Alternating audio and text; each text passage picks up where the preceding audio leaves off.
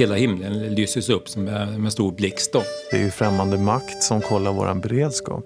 Det snurrade rejält, klart att det gjorde det.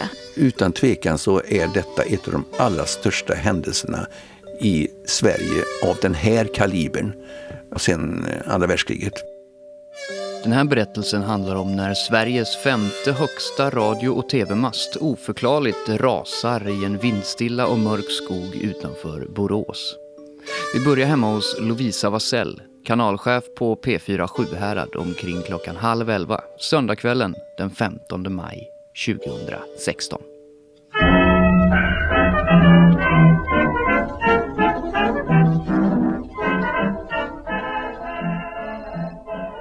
Jag hade slumrat till i soffan där hemma, som det kan bli när man sitter och tittar på en film lite sent och sådär. Och så ringde min telefon. Telefonsamtalet kom ifrån driftcentralen i Stockholm och en lite stressad röst undrade om jag visste någonting om Häglaredsmasten. Därför att det var en person som hade ringt in och sagt att masten hade rasat. Så att jag ringer runt till några medarbetare eh, innan jag får tag på... Niklas Odengård. Jag jobbar som programledare och reporter på Sveriges Radio i Borås på P fyra Sjuhärad. Och eh, jag har precis lagt mig i sängen när telefonen ringer och min eh, kanalchef... Lovisa Vassell, kanalchef P fyra Sjuhärad. Säger, hallå, ringde jag större? Ja, ingen fara. Du, eh, Häglaredsmasten har rasat.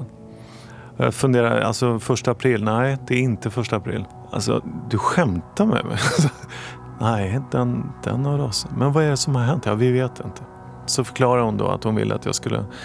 dra på mig kläderna så fort som möjligt, storma iväg till radion och, och åka upp till masten helt enkelt. Och det här är ju mitt ute i ingenstans. Det ligger uppe på ett mörkt berg där det inte finns några gatlampor. Normalt sett så ser man ju den här Häglaredsmasten. Den har ju svepfyrer som ligger och blinkar och så vidare. Men det var ju det som var så slående att det här fanns ju ingenting längre. Så att jag stannar bilen, slår av bilen mitt ute på en åker. Eh, där det enda som finns egentligen är stjärnljuset. Och så står jag där och så kliver jag ur bilen och tittar runt och tänker att jag måste kunna se den. Och så till slut så skymtar jag någonting, ett lite avbrutet metallskelett som står i relief mot natthimlen. Och eh, genast så tänds en ganska stark strålkastare som pekas rakt i ansiktet på mig så här, som kommer närmare. Och då kommer en polis gående mot mig som undrar förstås vem fasiken jag är. Mm. Som tur var jag presslägg med mig så jag legitimerar mig och knallar fram och frågar. Och jag har hört att Häglaredsmasten har rasat. Ja, det var vi har hört också. Okej, vet ni vad som har hänt? Nej, det visste de inte. Den natten sov jag ingenting. Peter Blomqvist jobbar som sektionschef på Operation Center på Teracom. Min chef ringer upp mig och, och säger att det har rasat en mast i Borås. Och... Ja, det, det tog säkert, jag vet inte, men det kändes som det tog ett par minuter innan man hade greppare. Han tar på sig rollen som P S A-chef. P S A står för plan för åtgärder vid störningar och avbrott och är Teracoms beredskapsorganisation. Hur en P S A utformas beror givetvis på vad som hänt och vilka behov som finns. Så då... Då jag och min chef lite snabbt räknade igenom vilka vi ansåg vi behövde ha med initialt då i, i, i uppstartsfasen. Och sen så satte vi en tid att vi skulle samlas om en timme på kontoret. Under den timmen hände det naturligtvis jättemycket. Allt ifrån att vi kommunicerade med dem som skulle in då, och även att jag kom ja, i... I bilen på vägen in så att jag pratade med tekniken på plats eh, i Häglared och utsåg honom till lokal insatsledare. Eh, så. Och, eh, det är ju en väldigt robust konstruktion och stora betongfundament. Och, och, alltså det är väldigt grov mekanik för att hålla det här på plats. Så alltså det som händer är när vi kommer in, det första som sker när vi samlas på det här mötet, det är ju att få en, alltså alla behöver få en gemensam lägesbild liksom, ha så alla samma uppfattning om vad som har hänt och så vidare. Och uh, om det någon gång skulle ske ett mastras, då skulle det ske under någon extrem vinterliknande förhållande med någon isbildning som ingen har kunnat föreställt sig eller uh, på, på det viset, om det skulle ske liksom av naturliga skäl. här är det mitt i sommaren och, och ingen vind liksom, då rasar inte en mast. Det, om inte någon gör åverkan på den så att säga. Jag var den första journalisten som kom dit. Tillbaka till Niklas Odengård som står på en åker i Häglared ungefär hundra meter från den rasade masten. Klockan halv två på natten. Där stod två radiobilar. De hade precis fått kaffe med kaka för att kvällsskiftet skulle få någonting. Mm. Så de stod där ute i kylan och frös. Och där stod jag ute i kylan och frös. Och de andra Sveriges radiostationerna ville ha en rapport. Man undrar ju hur det här kan, hur det kommer sig att den här masten kan ha gått av egentligen. Blåser det mycket eller hur är det? Det är ju det som är så märkligt. Va? Det är ju i stort sett vindstilla. En, kanske en sval vindpust som gungar lite i tallarna här. Annars är det helt lugnt. Teracom är på plats och sitter i krismöte i en bil här bredvid. Men på plats här så har jag yttre befäl, Josefina Karlsson från Boråspolisen. Har ni någon som helst aning om vad, det, vad som kan ha hänt här? Nej, det har vi inte, utan det vi kunnat konstatera är bara att det är två tredjedelar av den här masten som har fallit av helt enkelt och ligger ner i skogen. Det man hörde ut i skogen, det var ju de här smällarna och från vajrarna som låg i spänn över träkronorna antagligen. Det är ju tvåhundra meter mast med mm. stora grova stålkablar som har rasat rakt ner. Och de släppte man naturligtvis inte igenom mig där. För det kunde innebära livsfara om en vajer som ligger i spänn släpper mitt. Och sen, du kan ju bli avhuggen på mitten. Mer eller mindre. I det läget så hade jag bara konstaterat att masten är kanske ja, nittio meter eller någonting. Den är över trehundra meter innan. Jag ser den där lilla stumpen som avtecklar sig mot himlen. Det är ju det allt man ser. Så väldigt spöklik känsla kan man väl säga. Just då insåg vi nog ingen riktig omfattning, men för man vet ju inte var sändarna sitter, va? Hur högt sitter de? Sitter de under det här brottet så kanske sändarna fanns kvar. Eh, och det här berör ju sig väldigt, väldigt många. Jag menar, är det något som har hänt så slår man på radio och så finns det inget. Eh, så vi åker hem vid åtta på morgonen efter en hel natts jobbande. Så det var, det var ett äventyrligt arbetspass. Dalsjöforsmasten, som fått smeknamnet Häglaredsmasten av lokalbefolkningen, är ett civilt skyddsobjekt och trehundratrettiotvå meter hög. Och i och med det åtta meter högre än Eiffeltornet. Ett ögonvittne beskrev ljudet av när den rasade så här i en intervju med P fyra Göteborg. Det var bara ett, precis som det var en, en bomb som släpptes ner i, i dessa trakter. Det som höll masten på plats var nio stålvajrar som var spända i tre olika riktningar ut i skogen. Och på tre olika höjder i masten. Andra ändan av vajrarna var fastspända i betongfundament på marken på olika avstånd från masten. Varje vajer hölls sen på plats med hjälp av sexton större muttrar, var mellan tvåhundrafemtio och trehundrafemtio meter lång och vägde över fem ton.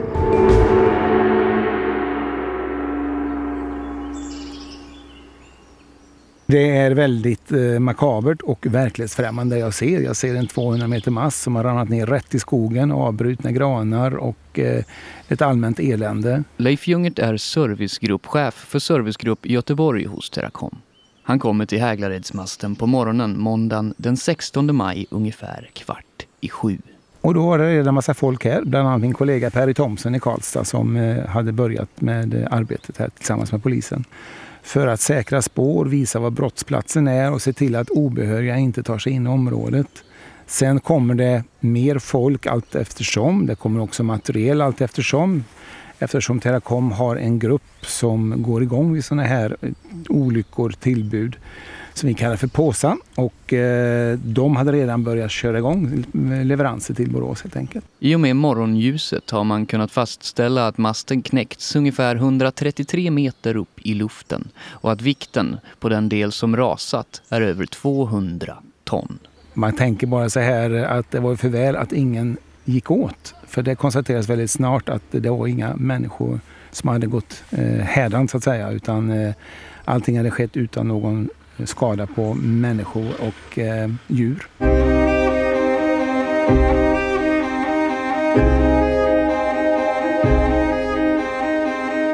Dagens Eko kvart i fem. Polisen uppger nu att den är helt säker på att det var ett sabotage som låg bakom att en över trehundra meter hög radio- och tv-mast utanför Borås rasade igår kväll.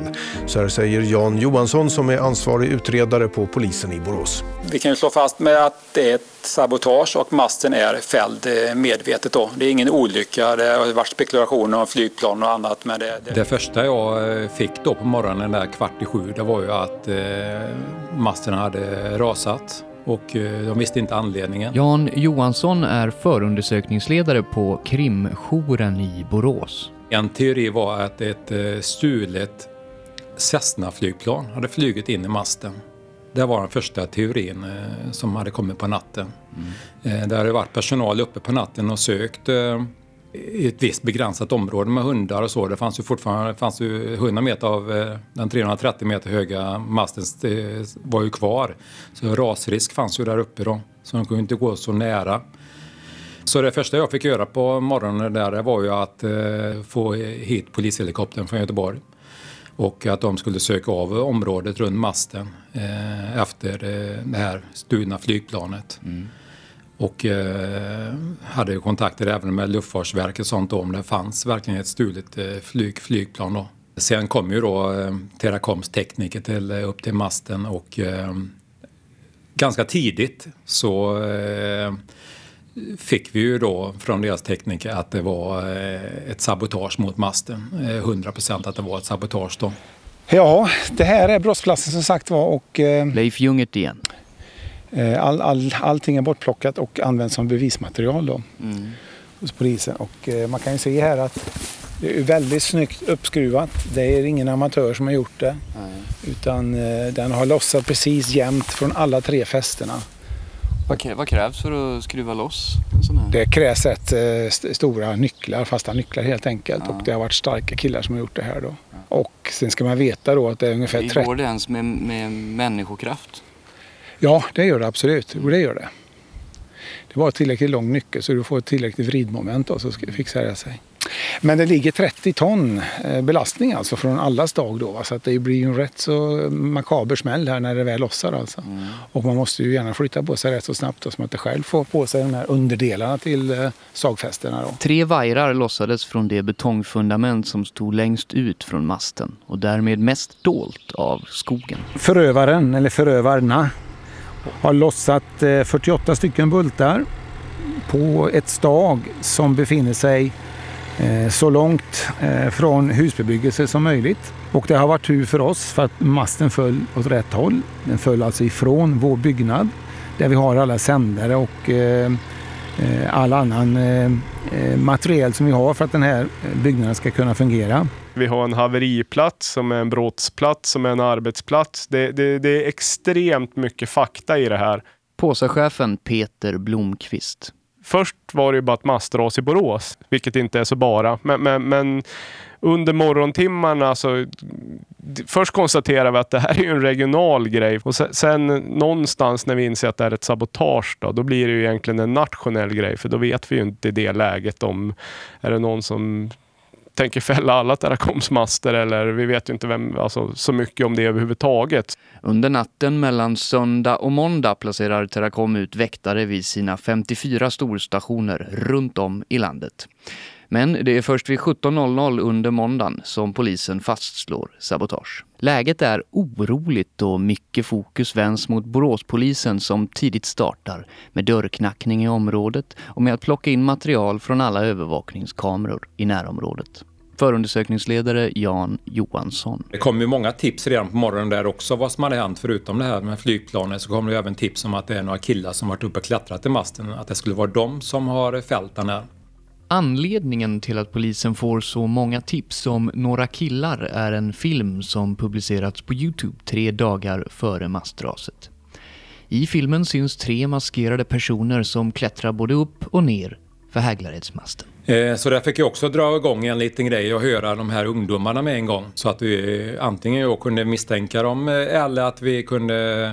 avskriva dem helt från det här att de skulle ha eh, eh, lossat de här muttrarna då. Två av dem som syns i filmen kommer in till polisen redan på måndag förmiddag Och ganska snabbt är polisen övertygad om att de inte har med mastraset att göra. De har väl blivit oroliga då eftersom de en vecka tidigare hade klättrat i masten. Mm.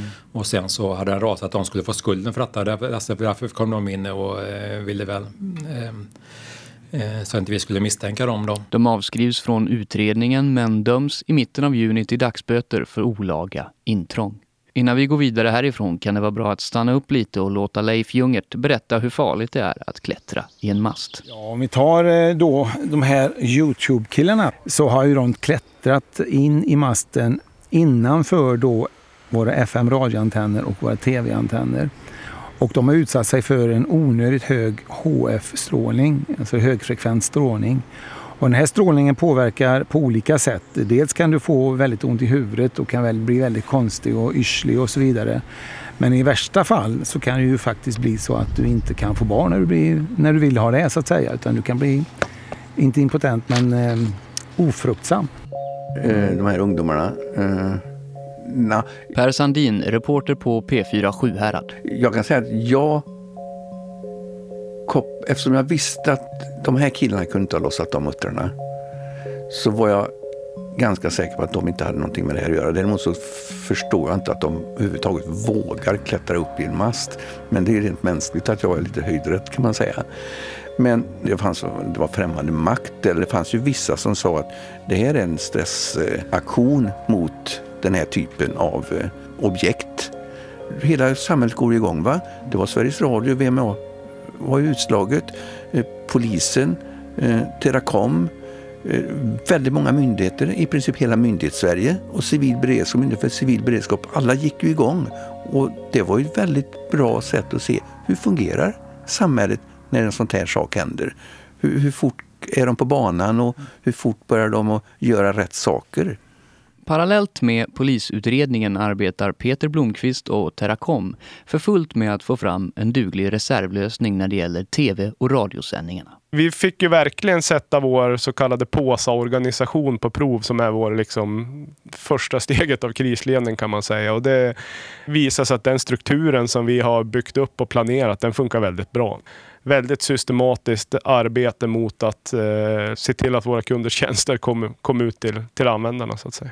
Och det första steget som sker är att vi har mindre master som vi kan få på plats väldigt snabbt och få upp som sänder ut eh, delar av de här tjänsterna då, så att säga. Och sen så ju högre höjd du kommer upp på desto bättre täckningsområde får du med samma effekt. Så steg två blev ju att få upp en nittio meters mast att sända, sända ifrån. Då. Och eh, parallellt med det så börjar ju våra extremt duktiga tänkare som är systemarkitekter och designers, de börjar ju titta på lösningar som man tidigare har haft för att se om det är någon av dem som är tillämpbar i just det här specifika caset.